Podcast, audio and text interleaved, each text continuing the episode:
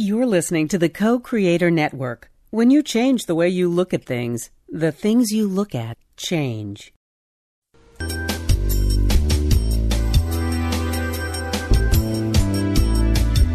Good afternoon. Welcome to Why Shamanism Now, a practical path to authenticity, with your host, Christina Pratt, director of the Last Mask Center for Shamanic Healing. She's talking about how shamanic skills can bring us to physical, emotional, mental, and spiritual well being, especially when nothing else can. Now, here's your host, Christina Pratt. Welcome, everyone, to Why Shamanism Now. This is your host, Christina Pratt, and I'd like to begin our proceedings here today by calling out to the helping spirits to be with us. So I call out first to your ancestors and to mine, to all of those who lived well and died well and bring that great legacy of all that is good and true and beautiful from our ancestral lines. I call out to these people who know already how to be good, true, helpful, helping spirits, and I ask them to help us to not be overwhelmed by those unresolved ancestral energies that seek to drive us in the old ways and to recreate the old world. I ask these ancestral helping spirits to help us to become the new people, to meet the challenges of our time, to grow, to change, and to transform, and to become those people that can write a truly new story for a truly new world. And let us do this in a way that those who are coming will look back at us as ancestors and be proud and honored to be of our own lineage. So I call out to these ancestors to gather round us here today and to help us, the living, to do what we have come here to do.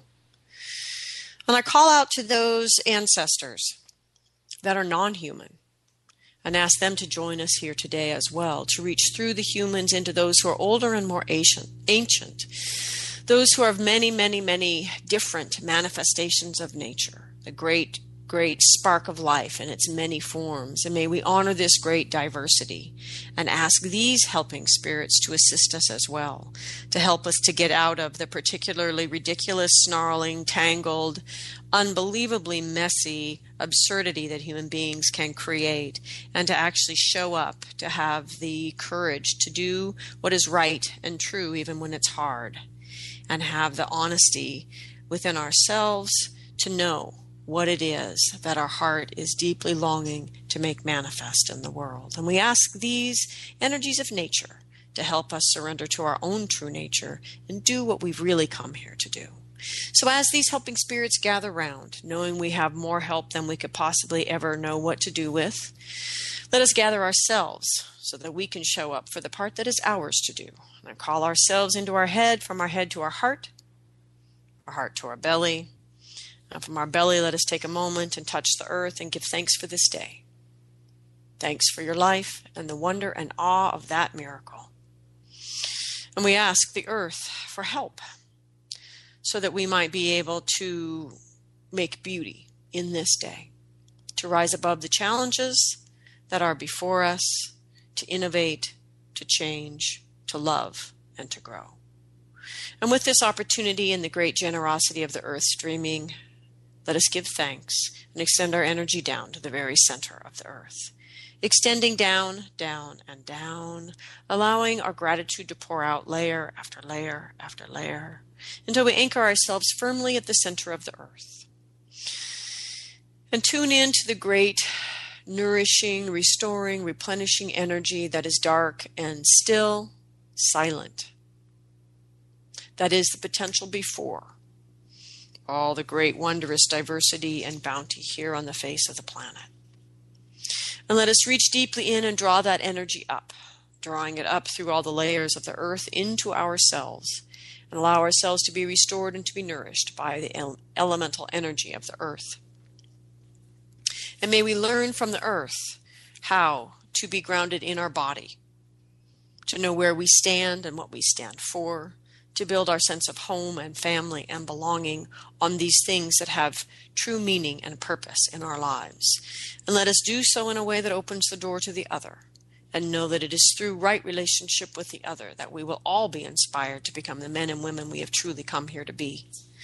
And from the energies of the earth and the great interconnection of the ecosystems we see all around us, may we come to understand our own inner self as well, to interconnect within, and then to reach out in a good way to others, to our environment, and to the invisible world. Let us come into right relationship with all things in our life, and ultimately to know ourselves as part of the great web of life. And may we take right relationship with ourself from that moment of blessing. And as the energy of the earth moves into us and through us, let us draw that energy up, up and out the top of our head and out into the sky, from the sky through the atmosphere and the atmosphere out into the cosmos and reach all the way up to the highest power of the universe by whatever name you know that energy, in whatever way you conceive of it if you have no name, to reach to it all the way into it and to know yourself in it and it in you and to draw these radiant divine energies down into your day into these proceedings, into your life. And in this way, we call in the essence energy of blessing for ourselves and for others. We call in the energy of protection and commitment and devotion. We open up to the benevolence of our universe and call in the inspiration and illumination to guide us in this day. And we open our heart to the great beneficence of that thing that is so much larger than we are. And we call this energy in. And we draw this sky energy down through our body, deep into the earth, and in this way, drawing together the earth and sky within us, we become that place of meeting of these two great legendary lovers. And we allow the big love that is the essence of these two energies come together to awaken the spirit of our own heart.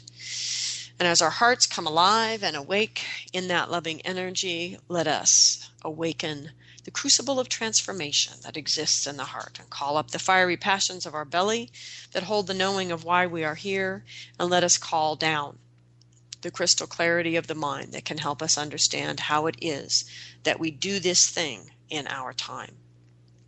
And may we find in that very same heart the courage of heart to do something in this day, large or small, to bring that gift, that knowing of who you are and why you are here, to bring that energy out into the world. And for all of the spirit help around us to help us to do that, I give great thanks. I also want to give thanks to Megan, Despina, Mimi, Julie, Jason, Chelsea, Patricia, and Kenesha. To those who have been able to donate to the show. For those of you that are listening for the first time, Why Shamanism Now is listener supported. It has been since uh, the first year was 2012. And this um, financial support from listeners allow us to pay the bills that keep the show on the air and that keep the archives available to anyone anywhere in the world who can get on the internet. And the shows are free. There's over, we're moving very quickly this year towards 400 hours of different podcasts on the application of shamanic skills in our contemporary life in a practical way. And for this bounty, this treasure to be available to people out there, I do need your help. And I am deeply grateful for those of you who are able to offer it. As I have said many, many, many times, I'm not asking anyone to offer $5,000, but it would be lovely if 5,000 of you could offer 10 or 1005 or however the math works out. But my point is, it doesn't take much for us together to be able to keep the show alive and on the air and available to people. And also, I want us to all stretch our understanding of what resource really means and to understand that there are many ways you can choose to act that may not be financial that can help the essence energy of this show to grow, these teachings to come alive in your life, in your journey circles, in your own shamanic practice, but do these things that allow the show to grow and allow yourself to be in an energetic exchange with the show. So if it has meaning to you in any way, if it moves your heart into inspiration or frustration, uh, please do something large or small to help the show to grow. So we also give gratitude to our producer, co-creatornetwork.com, and we are enormously grateful for their um, home here in the land of the internet. So we are live today after um, a while of being rerunning some shows. So if you have questions about today's topic, which is initiation is not graduation, So if you have any questions about that topic, please feel free to call in at 512-772-1938 or you can Skype in from the kodashcreatornetwork.com site or email me at christina at lastmaskcenter.org. And of course, you're welcome to email me there at any time with questions about the show or ideas, um, anything um, inspired by the show that you want to share. Okay, so initiation is um, a topic that is often discussed on Why Shamanism Now. So please feel free to go to the whyshamanismnow.com site and search in the archives, and you can find it. There's a little easier to search these days. It's easier to search on the Why Shamanism Now site than it is on um, iTunes, but um, nonetheless, initiation we've touched on many times. But I wanted to talk about um, I don't know, sort of a growing theme I see around us in the in the world of contemporary shamanism, and make a very um, pointed statement to say initiation is not graduation. Initiation is not the formal certification of the successful completion of a course of shamanic training, nor is it the ritual or ceremony that celebrates that completion publicly. Initiation is a function. It is the enduring transformation of the collective energy of a person into a state of being that did not previously exist. And there are a lot of shows about this in the archives. In fact, there's a really interesting series um, about initiation in the archives. Um, but with that said, this show was really inspired by a student of mine, actually, who asked me at our gathering this winter, you know, when will we be initiated as my own students? And I thought, well, if my own students get to work with me all the time don't really understand initiation as a function, then I guess I could give this topic another show or two here on Why Shamanism Now.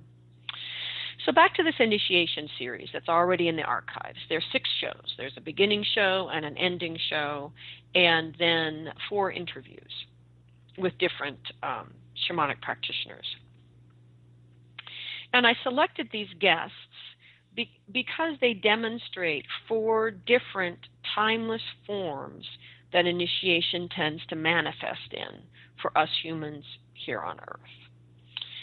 So, one person is an example of formal initiation within a living tradition that has formal training. And so, this is an example that's occur, that occurs within the, the living Zulu tradition of the Sangoma.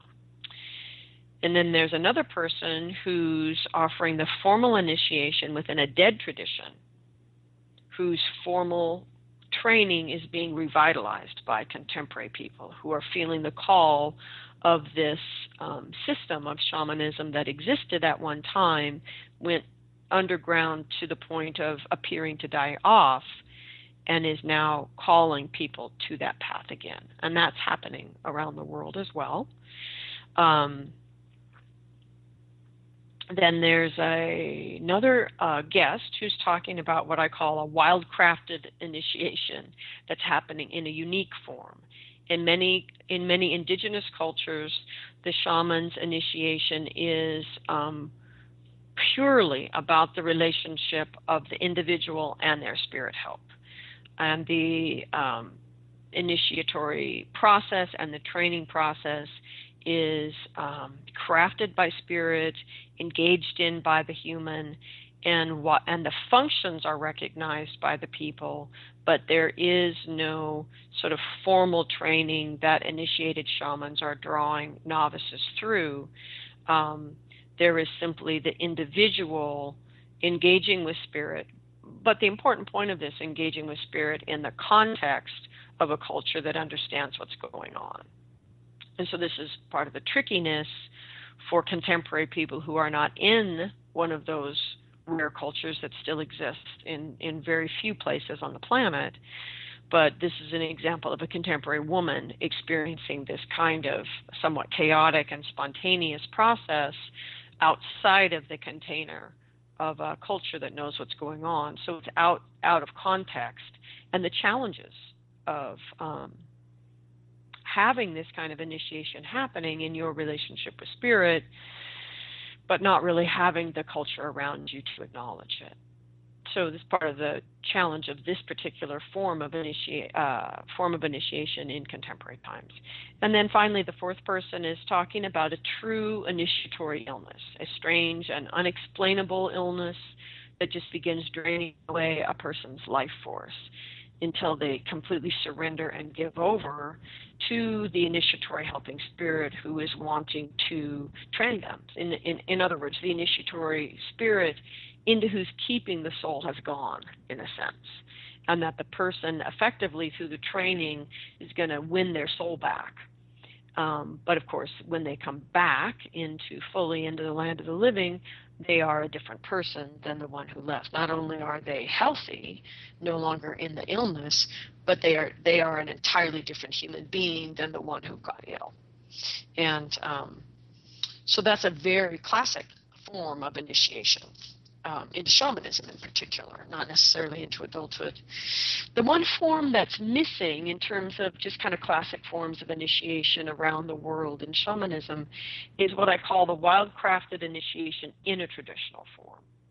And so, an example of this would be the young children whose souls are stolen by Banjakri, who's a spirit of sort of wild, fierce nature, spirit, energy, who steals the soul. The child is left in their life, the body of the child is left in their life with kind of just enough soul to let them sort of move as an automaton through their life, uh, and in some barely um, left living while the the soul is in the other world with Banjakri being trained, and ultimately um, learning enough, in a sense, to win their soul back and to escape and come back into their body, and then like um, like the other initiatory processes, they they do get back in their body, but they are not the child that left. Um, and the the point of um, that particular form um, that I think is important is that the initiatory spirit, in this case Banjakri, is looking for the pure heart and, and thus the stealing of the child's soul because it's easier to find a pure heart in a child than it is to find one in an adult.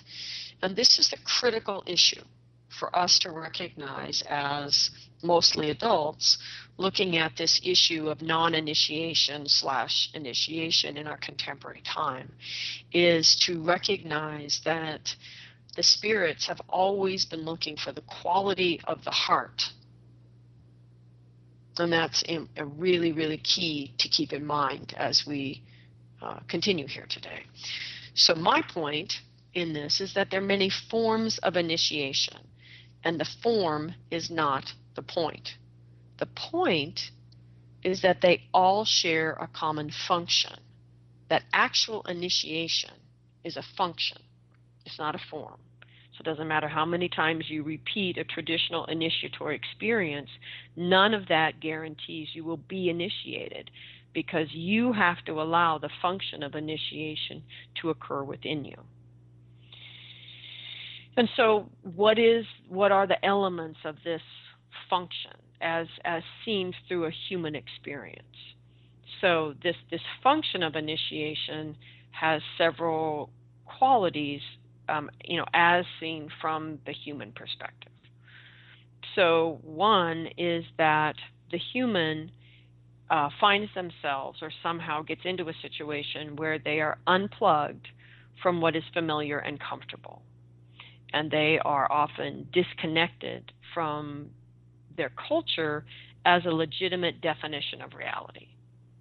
Um, in researching the encyclopedia, I remember that I cannot remember the culture, but it was a, particular culture where the young, the what would be effectively teenagers in our world, are taken away from the village into a hut that has no windows. And they are kept in darkness and they are trained by people they can't see. And um, so they're they're com- not only completely unplugged from their family and from what is comfortable, um, but they're they're they're taken utterly away from their culture, and they're taken away from the simple normality of day and night. They are completely and utterly unplugged from normal life and brought into this this um, manipulation of their senses that moves them into this um, non-ordinary state. So this is a really extreme example of this one characteristic. It's not true in all initiations, but again, an extreme example of this particular point. So another quality that as we experience as humans in an, in the function of initiation is that and this is particular in the initiation from childhood to adulthood and this is important um, to understand how this initiation then creates the correct foundation or correct meaning functional foundation for initiations that follow into into our calling effectively. So the important thing is sacrificing being forced but choosing to sacrifice the relationship with your personal mother and your personal father um, all that they owe you all that you owe them. And so the family of origin issues and privileges you know, the unresolved issues, the debt you feel you're owed, as well as the privileges that come with your birth. Both, and all of these issues, whether they are resolved or unresolved, all of it gets sacrificed. And the relationship at, as a child with this man and this woman, or whoever your parents have been, whomever your parents have been, is severed. And that it must be sacrificed utterly. Now, by saying that, it doesn't mean you don't decide to continue to love these people after the initiation is over. That's not the point. The point is the dynamic of the relationship. All that is resolved and unresolved, all that is expected, all, all of that. The fact that you actually have a right as a child to expect things from your parents. These things. Done. Okay, a third thing that is part of the quality as a human experiencing a, an initiatory function is that it's life threatening. Initiation is not graduation. It is not the memorization of um, you know scholarly texts, religious texts, whatever it is. It's not it's not about completing a course of training and demonstrating that completion through memorization. It is about facing a threat of death to the person that you have been and allowing some portion, if not in the moment, the perception of all of that person to die. And it's about allowing the one who was to go for the possibility of who you could be. And so then, in that surrender, in that release, in that fear and threat of death, from that place of reaching out for life, we connect to archetypal mother and archetypal father, usually in the sense of earth and sky, but some sense of this larger cosmology that is not bound by humanity or culture, but is bigger than that. In other words, we forge a nurturing and sustaining relationship parent child relationship with the larger cosmology. So, of course, this is a tricky piece for those of you who have a faulty cosmology or none at all. Because the whole point and the function of initiation is to getting you as a human being reorganized so that your primary relationship is with the larger reality that is going on here, not your culture, not your in your face, day to day human drama, but the bigger picture. And so um, the final um, kind of defining characteristic of a human experience in, in this initiatory function is that on the other side of this, the arc of this experience is the animation of a self who is unfamiliar and uncomfortable. And that self is the one who carries a new awareness, who carries this primary relationship with this bigger world, this larger cosmology, and is uh, and refuses to surrender that as they come back into everyday life to fit in again. But, but that the primary relationship with the larger cosmology and this new person that you become, as uncomfortable as they are, refuses to go back toward comfort, towards fitting in, towards the familiar, towards the person who was. But that this new person, the, the thought of that is equivalent to death. And so this these are qualities that make up this function of initiation, which is not about the form. There are many forms, many traditional, many utterly spontaneous and unique to that one person. The issue around initiation is function. And the most important thing to understand is you are not owed initiation. Doesn't matter how much money you spend, it doesn't matter how much time you spend, it doesn't matter how many classes you take, how many times you do that initiatory experience. You are not owed initiation. Initiation is an experience you surrender yourself to, and no one can do that surrendering for you. Okay, so obviously, it's not about just completing a set of training. It's not just the ability to apply what you learned in a training, right, and to merit that initiation. It's about the ability not only to apply what you've learned and be effective, but to cultivate a kind of mastery in this new person. And um, ultimately to be able to innovate in this new, in this training, whatever this form is that you've learned, whatever this training is that you've learned, that you're not just mimicking back what you've been taught, but that you're actually capable because you have an authentic relationship of your own with spirit to innovate within that form. So again, it's not about how many initiatory rituals you've participated in. I mean, it, I mean, a, a, big example for me is I I had a lot of um, messages from spirit well into my practice to go with a colleague of mine, Larry Peters, to Nepal and to experience the first level sort of initiatory experience in the training of, of um, these Nepalese shamans. And um, and I did that.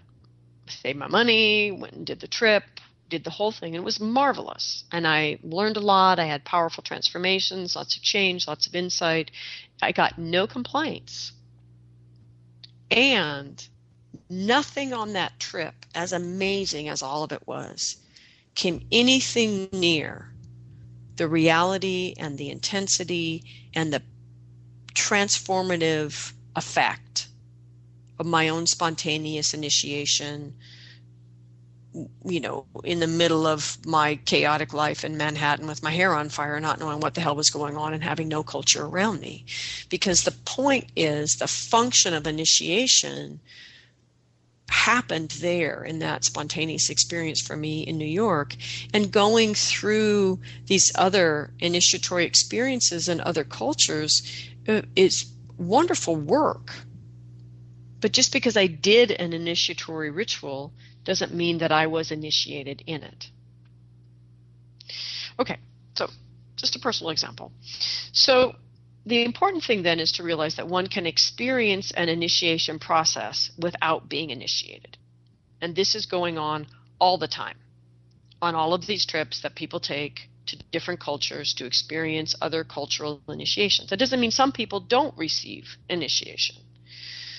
But the fact that you're in a process, paid your money, was un- you were uncomfortable on the trip doesn't necessarily mean you got initiated. So, somewhere, and part of this is our own cultural confusion. So, we come by our confusion honestly, I would say. So, somewhere in the recent past, since the development of therapy as we know it today, which was before I was born, right? But, but certainly after Carlos Castaneda published his books and Lynn Andrews published hers, that somewhere in that time frame, the therapeutic world began carelessly using the term initiatory illness be it physical or mental. And and let's let's give them credit. Let's just say that they did this for the best of reasons, which was to try to help people give meaning to their suffering, and to open up the possibility that that suffering could be the impetus for a kind of healing transformation in their life.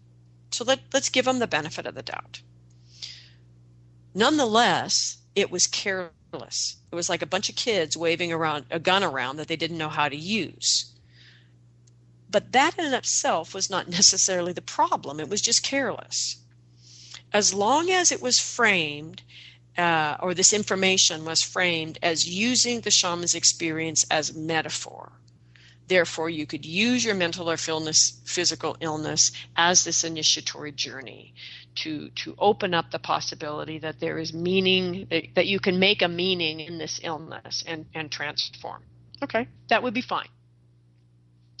The issue, though, is somewhere a little bit further down the road uh, in the even more recent history, there developed this sort of school of thought in therapeutic circles um, that every illness is an initiatory illness and that all mental illness is just a shaman waiting to happen. It's just these these these poor shamans waiting to happen that don't have a culture that's willing to initiate them. So so already just to say those few sentences i'm already falling into this this sort of gross overall misunderstanding about initiation.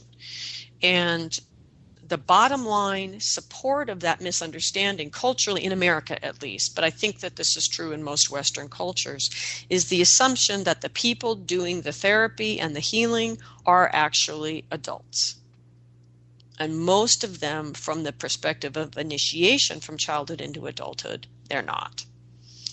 So so the thinking is based on faulty assumptions in the first place. Okay so this is this is the point where we started talking about you know all illness as initiatory. We lost the relationship with the function of initiation.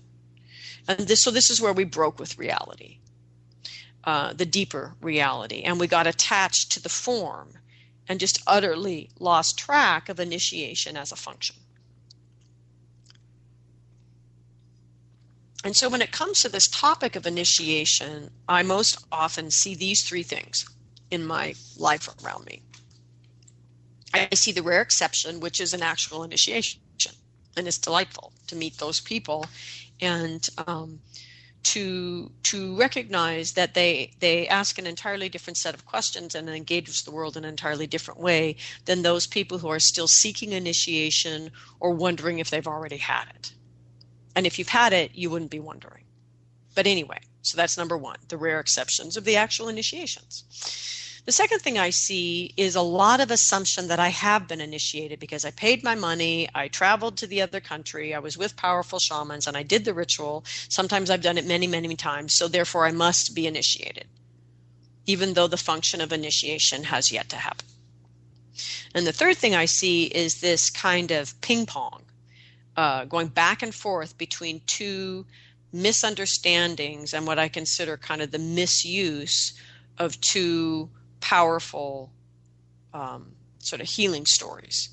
So, one side of the ping pong table is the wounded healer, and it's being misinterpreted as this wound or illness validates my right to identify myself as a healer. But the underlying thing is, therefore, I can't really heal it because once I heal it, I'm not validated anymore as the wounded healer. So that's one side of it. And then the other side of it, you know, as you ping pong across the table, is this longing for a true initiatory illness that will validate the person's desire to be a healer. And in that, you know, is this my initiatory illness? Hmm. Well, no. Well, maybe this one. This one's my initiatory. Oh, well, maybe not this one. Well, maybe this illness now is my initiatory illness. And so it's ping ponging back and forth around illness and never the willingness to surrender into the path that it offers into the actual transformation. But just, um, is this my initiatory illness? Great, let me fix it. You know, and, and, so it's problematic. But if I fix it, then I won't be the wounded healer. So maybe I, you know, so ping pongs back and forth in people's thinking. Um, and there are practitioners that literally sit across from me in a session and and follow that line of thought around and around and around and around. Neither one of those true teaching stories actually being truly understood. So, the important thing to understand is one can experience change, even profound change, without being initiated. And one can experience true transformation. I have many times true transformation without being initiated. That change and, initi- and transformation are good. And so is initiation. It's all wonderful, but it's not all the same thing. Okay. So the fact that it was intense and uncomfortable and that you feel different isn't the point.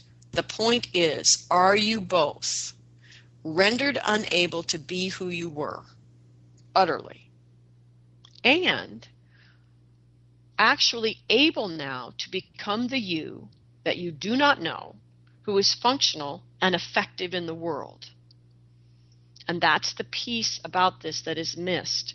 Once the initiatory function is complete, we it's like we move through an arc of experience and we come out on the other side actually functional and effective, able to act in the world.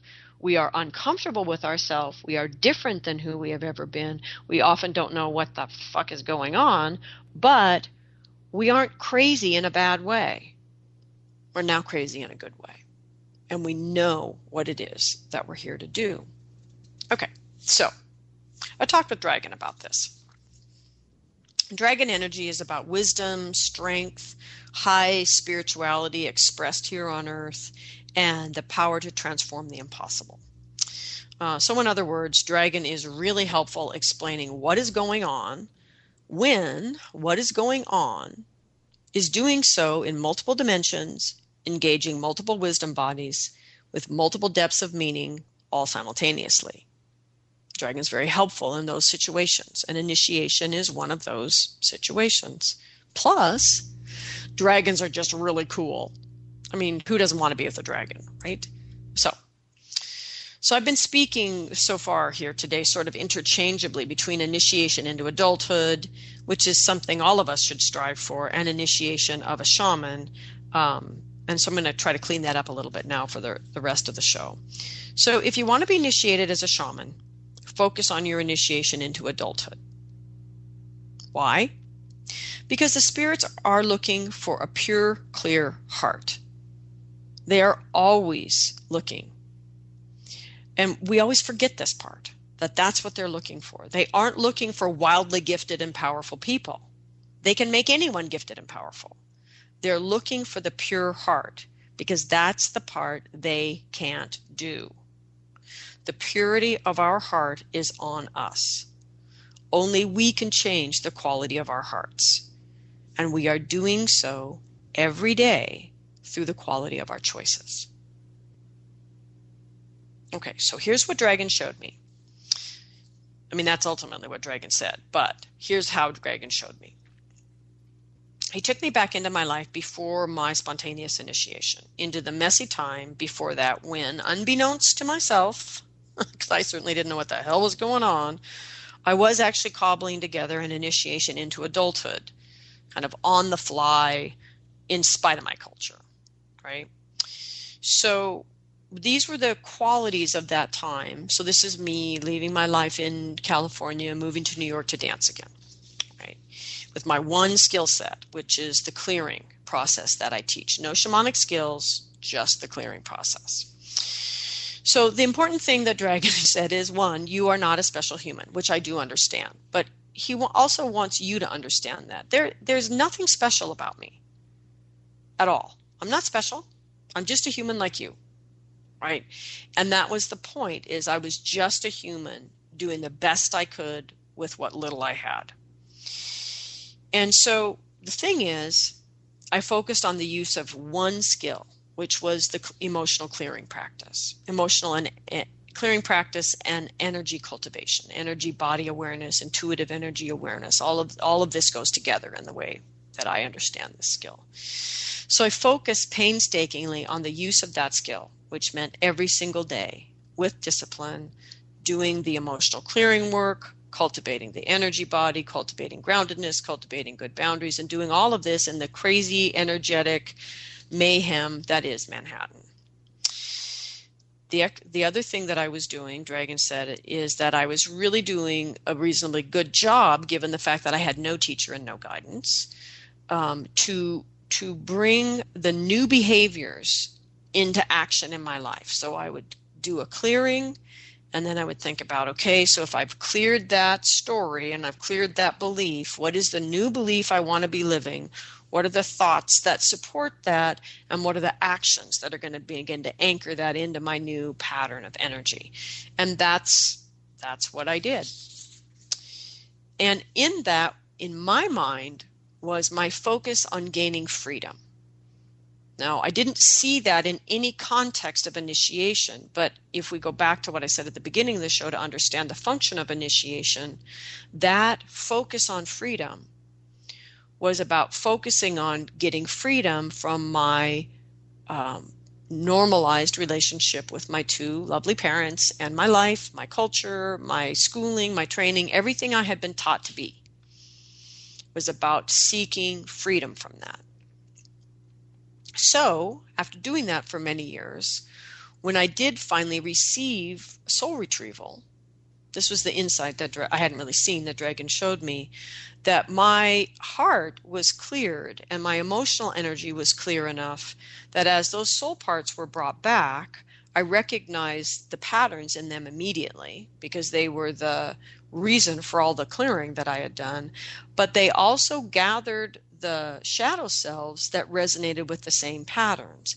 And as those energies came were brought back into my life through the soul retrieval process, um, I was able to watch their integration as I did the integration and not become buried in it and overwhelmed and lost because the patterns were already very familiar to me. I had already, in a sense, cleared the way in my heart for the new energies, the new form of the energies to take place in my life. Again, not because I knew what I was doing, but because I trusted the clearing process and I just did it every day. So, this is Dragon's first point by focusing on clearing my heart and choosing to live with emotional maturity, I gained freedom from the influence of my family of origin patterns, and I was able to lay the ground for initiation. So, this first initiation into adulthood, which was fairly unintentional, and then to continue to lay the ground for the initiation in shamanism, which wasn't even on my radar. You know, so it's so it's not even that I was seeking these initiations.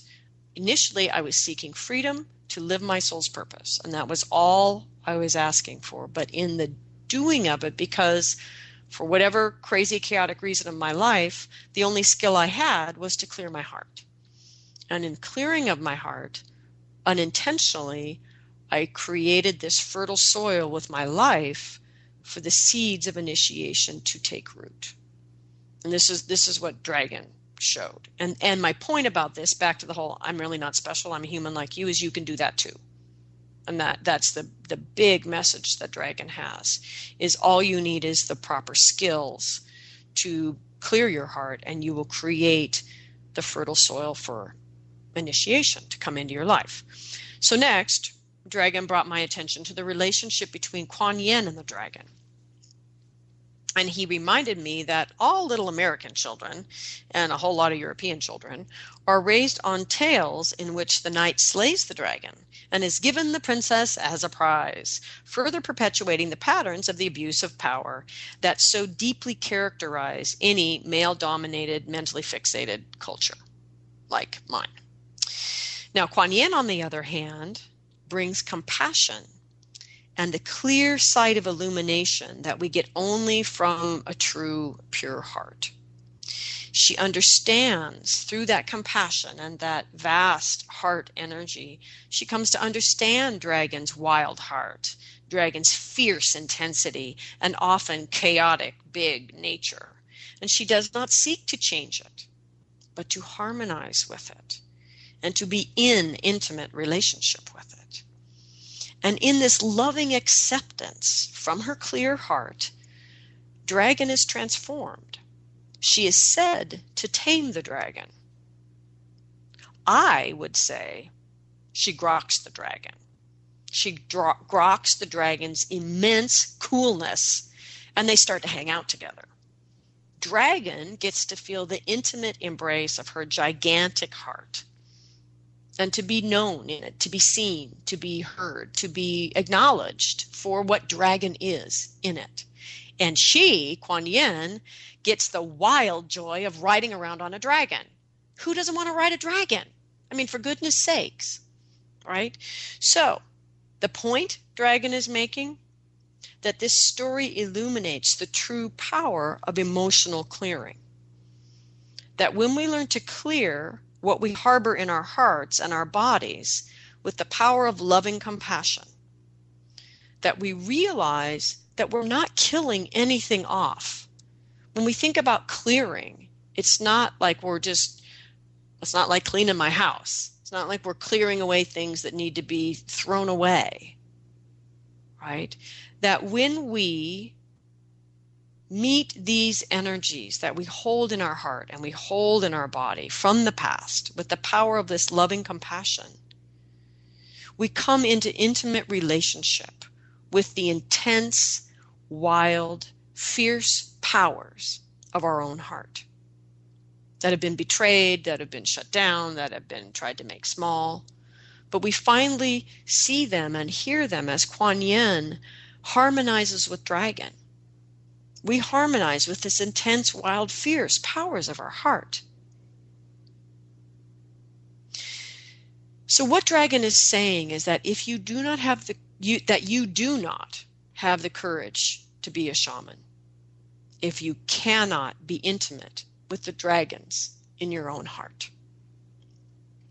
And so lastly, dragon drew my attention back to initiation that initiation is a function, not a form or the power some other human being anoints you with.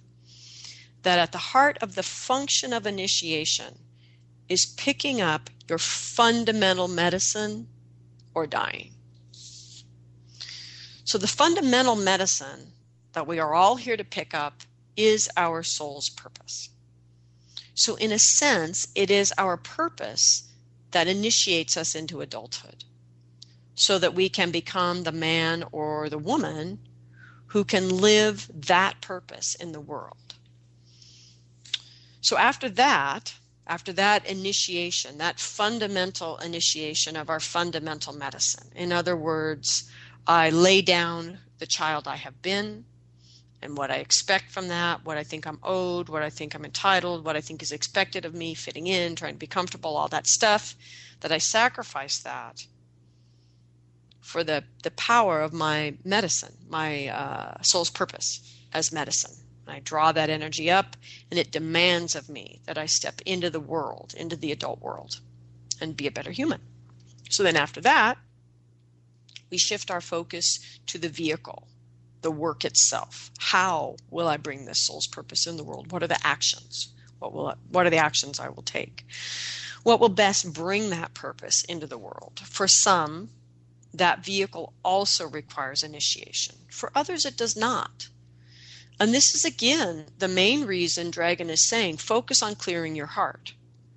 Create fertile soil for the seeds of initiation so we can at least become adults spiritually mature, emotionally mature, energetically mature, and connect ourselves to the bigger energy that's going on here. From that perspective, we will live differently. We will make different choices. We will create a different world. While doing that, some of us will be called again into initiation because the vehicles that we need to live our soul's purpose those vehicles require initiation as well. And so this could be true if you're meant to be some kind of mage, some kind of, you know, magician, storyteller, shaman, medicine person. These different roles that require that. Honestly, frankly, I think parenting should require initiation, but it doesn't seem to work that way. Uh, anyway, I digress. So back to the task at hand here. So the point is Dragon's point is that our job as humans in this contemporary world where our culture is failing us and not initiating us is to simply get to the task of clearing our hearts. And I don't mean pacifying. I don't mean learning these clear the upset in the moment techniques. They're wonderful techniques to have because you often need to clear the upset in the moment. I mean the techniques that get at okay, now that I'm clear, I'm not upset in the moment, why did I get upset in that moment? And let me track back to that aspect of myself and to clear that. That's what I'm talking about. The it for example, the clearing practice that I teach uh, okay, so for us, then, our job is to clear the heart, to create the fertile ground that is needed to receive the seed of initiation, and then to give that seed what it needs to grow, which is often freedom freedom of expectation, freedom from needing to fit in, freedom from needing to be comfortable, freedom from needing to be the person you were before. So it's not our job to keep reaching for the seed, to keep wanting the initiation, to keep believing we deserve it or we're entitled to it. It's not our job to go hunting for someone to give us the seed or to demand the seed because we feel that we've earned it. We should have it by now. It's not our job to reach for the seed. The seed of initiation actually is dropped into our lives all the time. But we are not fertile ground to receive it. And this, I believe, is the deepest part of Dragon's message. In spite of all that is wrong in our world right now, we are still capable of clearing our hearts to creating fertile ground within ourselves for these seeds of initiation to receive them, to nurture them, to let them grow in our lives, and to become initiated adults. And that, in and of itself, would change the world because of the actions we would then take and the other actions we would no longer engage in. So, what I mean by this, this idea that we're not the fertile ground to receive them, I see people all the time that desperately want to be initiated, either as adults now, especially those of you that come because you're listening to the show and I harp about this all the time, but also a lot of people that want shamanic initiation. They want initiation into some sort of healing form, some sort of way to use their gifts, and they want it, want it, want it, want it. And those seeds come into their lives all the time and pass through because their ground is not ready, is not fertile not not ready, because that implies if I just do the same thing more. But the point is no, the ground is dry because you are emotionally cut off to what is really going on in your heart because of your past.